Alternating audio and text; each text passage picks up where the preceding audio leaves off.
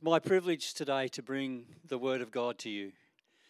And we're going to, I'm going to read to you from the passage in Matthew, chapter 26, starting at verse 69 and reading till the end of the chapter, verse 75.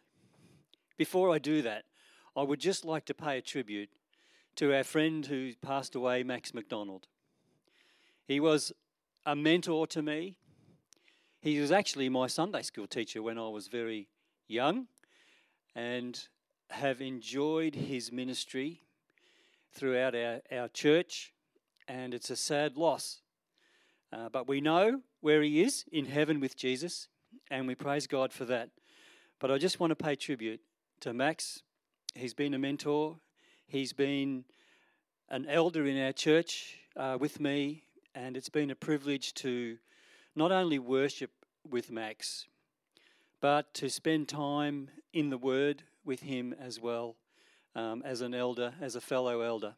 So, honour and tribute to Max, and um, I just want to pause and pray for the family uh, because, you know, when, when someone dies like that, um, a husband, a father, um, they miss him greatly. Um, and he was a great man of God. So let's just pray for the family. In Jesus' name, Lord, we just pray and thank you for the life of Max McDonald. We thank you, Lord Jesus, for his contribution to each of us. And we pray for Chris, his wife, and for the family. Lord, we pray the comfort of your spirit into them. We thank you for their lives and we praise you that they know you, Jesus, as well. And they know that Max is at peace. They know that he's in heaven with Jesus and we can praise you for that in the sadness. So we pray for the family and thank you for Max's life in Jesus' name. Amen. What a mighty man of God he was, and we thank God for him. So I'm going to read from Matthew chapter 26, starting at verse 69. It says this Peter was sitting outside in the courtyard when one of the high priest's servant girls came to him and said, you too were with Jesus of Galilee. But he denied it in front of them all. I don't know what you're talking about, he answered. And he went on out into the courtyard. Another servant girl saw him and said to the men there, He was with Jesus of Nazareth. Again, Peter denied it and answered, I swear that I don't even know the man. After a little while, the men standing there came to Peter. Of course, you were one of them, they said. After all, the way you speak gives, gives it away. Then Peter said, I swear that I am telling you the truth. May God punish me if I am not. I do not know that man, Peter said. Just then, a rooster crowed. And Peter remembered what Jesus had told him before. Before the rooster crows, you will say three times that you don't know me. Peter went out and was and wept bitterly. He went out and wept bitterly. And I want you to remember that statement as I bring God's word to you today. Well, in the Gospels, that's one account of Peter denying Jesus before he was crucified. But there are two other accounts, one in Luke and one in John. And in the story that John foretells, there is just a an additive there which I wanted to share with you as well today because it says there not only that the um, the high priest's servant girl said to Peter that you were with Jesus of Galilee, but also, it says in Pete in um, John, the, in John chapter 18, verse 26, it says that um, he was a relative of the man whose ear uh, Peter had cut off. So this relative had remembered and probably saw uh, Peter cut the ear off when Jesus was first arrested. And so she was sure that this was Peter, and of course it was, but he was denying it. So, what an interesting story. And isn't it interesting that these words um, come into our hearts when Peter says, I swear that I don't even know um, Jesus. And then he says it again. And so, three times he says this. But let's have a look. I want us to look firstly, after reading that scripture, at Peter's character. Let's have a look at a few other verses in scripture about what Peter has said. Peter always is one of those people who just says things straight off his tongue. He doesn't probably think too deeply about it, but he says what he thinks immediately. And he comes out with some things which I'm going to share with you. So, Peter, in Matthew chapter 16, verse 16, he reveals to Jesus and he says, You are the Messiah. And he says that forthrightly. And he, he says it with conviction that you are the Messiah. I recognize that you are the Messiah. And so he, he's just out with it. He says it out straight.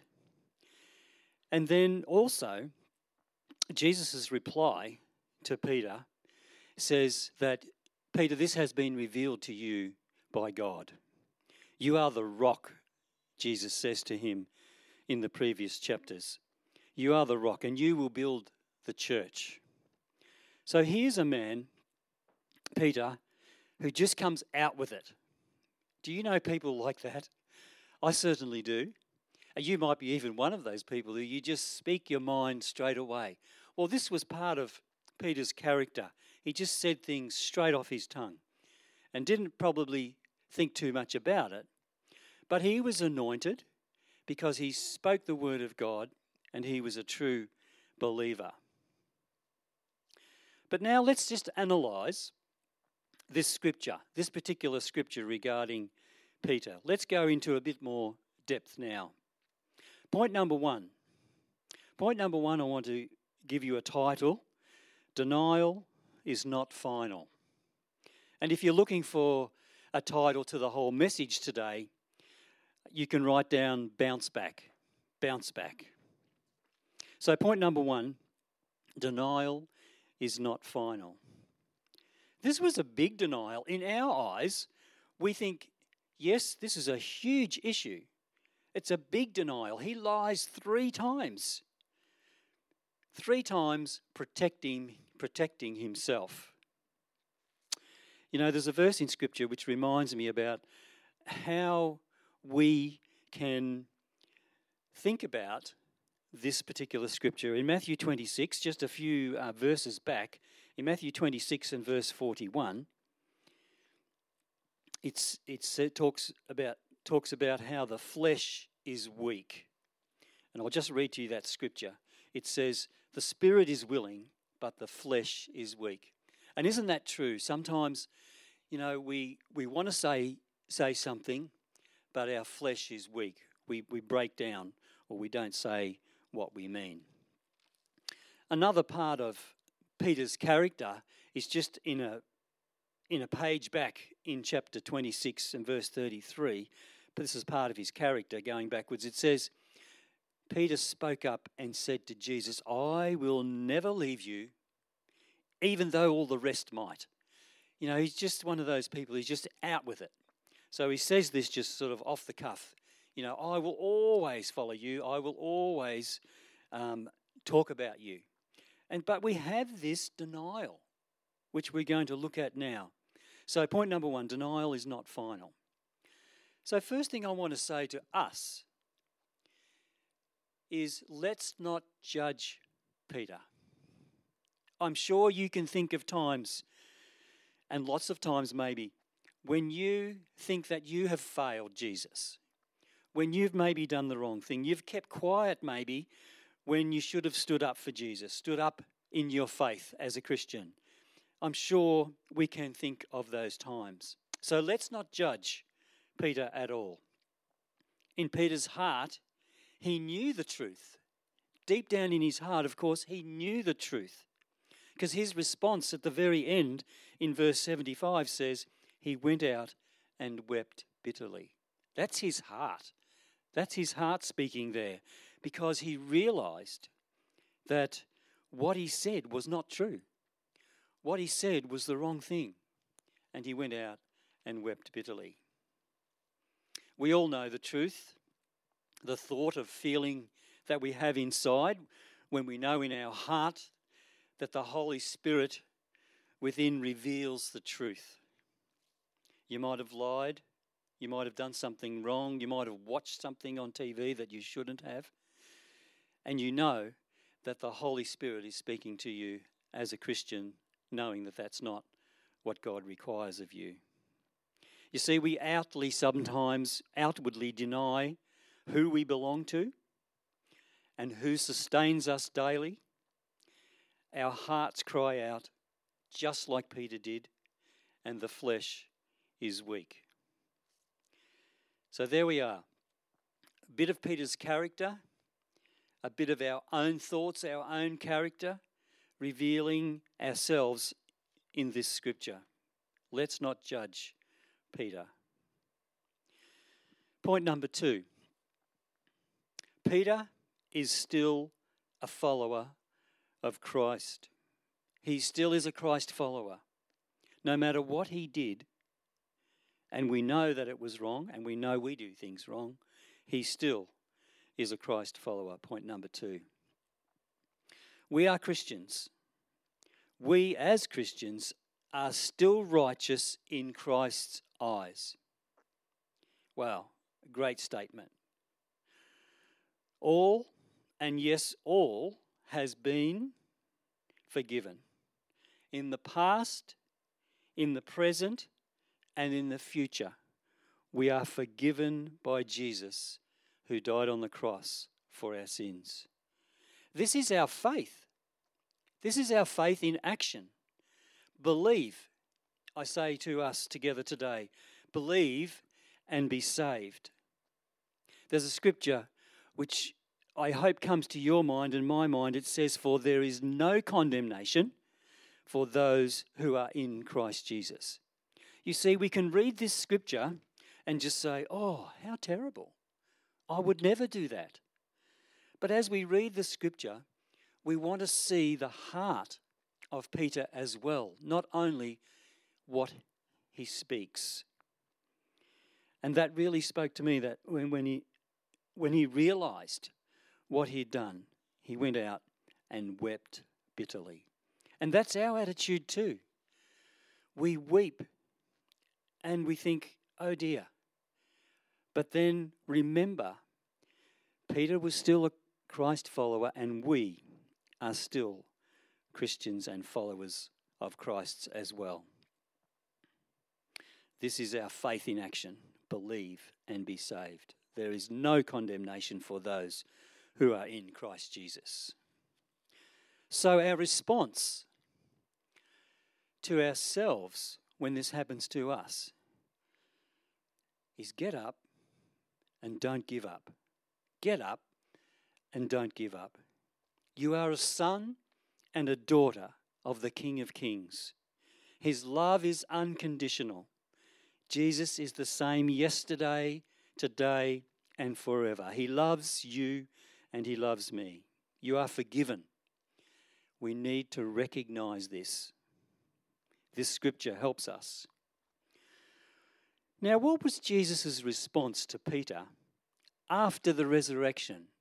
After Jesus had died on the cross and rose again, he met with his disciples, he met with Peter, and he says to Peter, Do you love me? Do you love me? He says, Yes, Lord. You know that I love you. Build my church. You are the rock. You see, Jesus hasn't changed. He said this to Peter before he denied him. And he says it again after. Jesus is the same yesterday, today, and forever. His forgiveness is for all. So don't run away from Jesus when you know you've done wrong. Don't run away. Run to him. Run to Jesus. Come closer to him. He always forgives. And know the truth. and know this truth, and He will set you free. And He sets us free. As Christians, this is our action and our faith that we are set free, set free and righteous in God's eyes. What a privilege that is. What a privilege that is to each of us. Jesus said, I am the way, the truth, and the life. You see, as believers, we are set free, we are righteous in God's eyes. So there's no guilt or there's no shame. We move on. And what a joy that can be. We need to just live as the Spirit leads us every day. This is part of the Christian walk. As we walk and as we talk, we're in Jesus' hands. He loves us unconditionally. What a joy that is for us as Christians. We don't need to feel guilt or shame. We don't need to go back over things. We always are moving forward in Jesus' name. Now, but if today, if today you are listening and you're not a Christian, you don't believe yet, if you're not a Christian, and now you recognize from this scripture that you too can be set free, and the free gift is Jesus Christ in your heart. You can receive. You may have guilt, you may have shame, you may have done things wrong like all of us. You can't live like this anymore. You want to change. That's what Jesus is all about. Receive today. Jesus will forgive you if you ask, and you will be set on a new and exciting path forward. What a joy it is to know the truth. What a joy it is to read God's word and to be encouraged, even by a scripture like this, where we think, what a devastating thing that that could happen. But we can be set free. As Peter was set free by Jesus, who said, Do you love me? Yes, he said, I love you. Are you willing today to say, Yes, Jesus, I love you? I want to give you that opportunity today that if you haven't received Jesus as your personal Savior, you can today. I don't want you to wait because if this scripture and the Spirit is speaking to you through this scripture and saying, This is exactly what I need. I want you to pray this prayer as I lead you today. So, as I lead you, and as you're thinking, as you want to receive Jesus today, you can pray this prayer along with me. Thank you, Jesus, for your word. Thank you, Jesus, for dying for me on the cross. Thank you that I can be set free to live a life that you want me to, to live a life of no guilt and shame. Thank you for forgiving me. Thank you for setting me free. I pray that you would guide me every day and that I would seek you first in my life and read your word. Read your word to be guided. In Jesus' name, I pray. Amen. If that's your prayer today, then we certainly want to be in contact with you. You can contact the Life Church. You can contact um, the church through through ways on the website, and we would love you to do that. So I pray a blessing over all of you who are listening. It's a difficult time uh, for lots of people, for most of us. We haven't been meeting together, but we are still the church. We are still God's light in the community. And now I want to lead us in communion. So I hope you are uh, ready, and uh, we're just going to have a communion together because this particular scripture leads us straight into uh, communion, remembering what Jesus has done for us on the cross, that we are forgiven and set free. So if you have uh, something to eat in front of you, um, then that'll be great. And we're going to share our communion together. So let us just thank God for his body. Lord Jesus, we come to you with thankful hearts. We come to you humbly, thanking you, Lord Jesus, for what you've done for us on the cross and every day. Lord, you set a new precedent. You have forgiven us from past, from present, for future. We come together to praise you, but we remember the agony that you went through on the cross. We thank you and we praise you in Jesus' name. And let's take and eat together.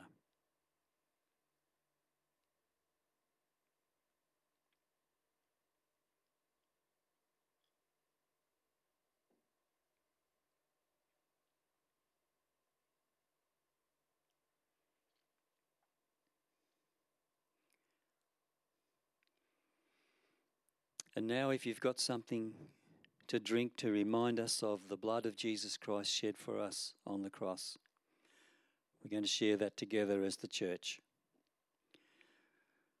And maybe this is the first time that you've had communion. And that's fantastic. That's great. Because you know that you are forgiven. And this is a remembrance part of our service today that we remember not only Jesus' body dying on the cross, but he shed his blood for us. Let's take the cup together and drink, and then I'll pray.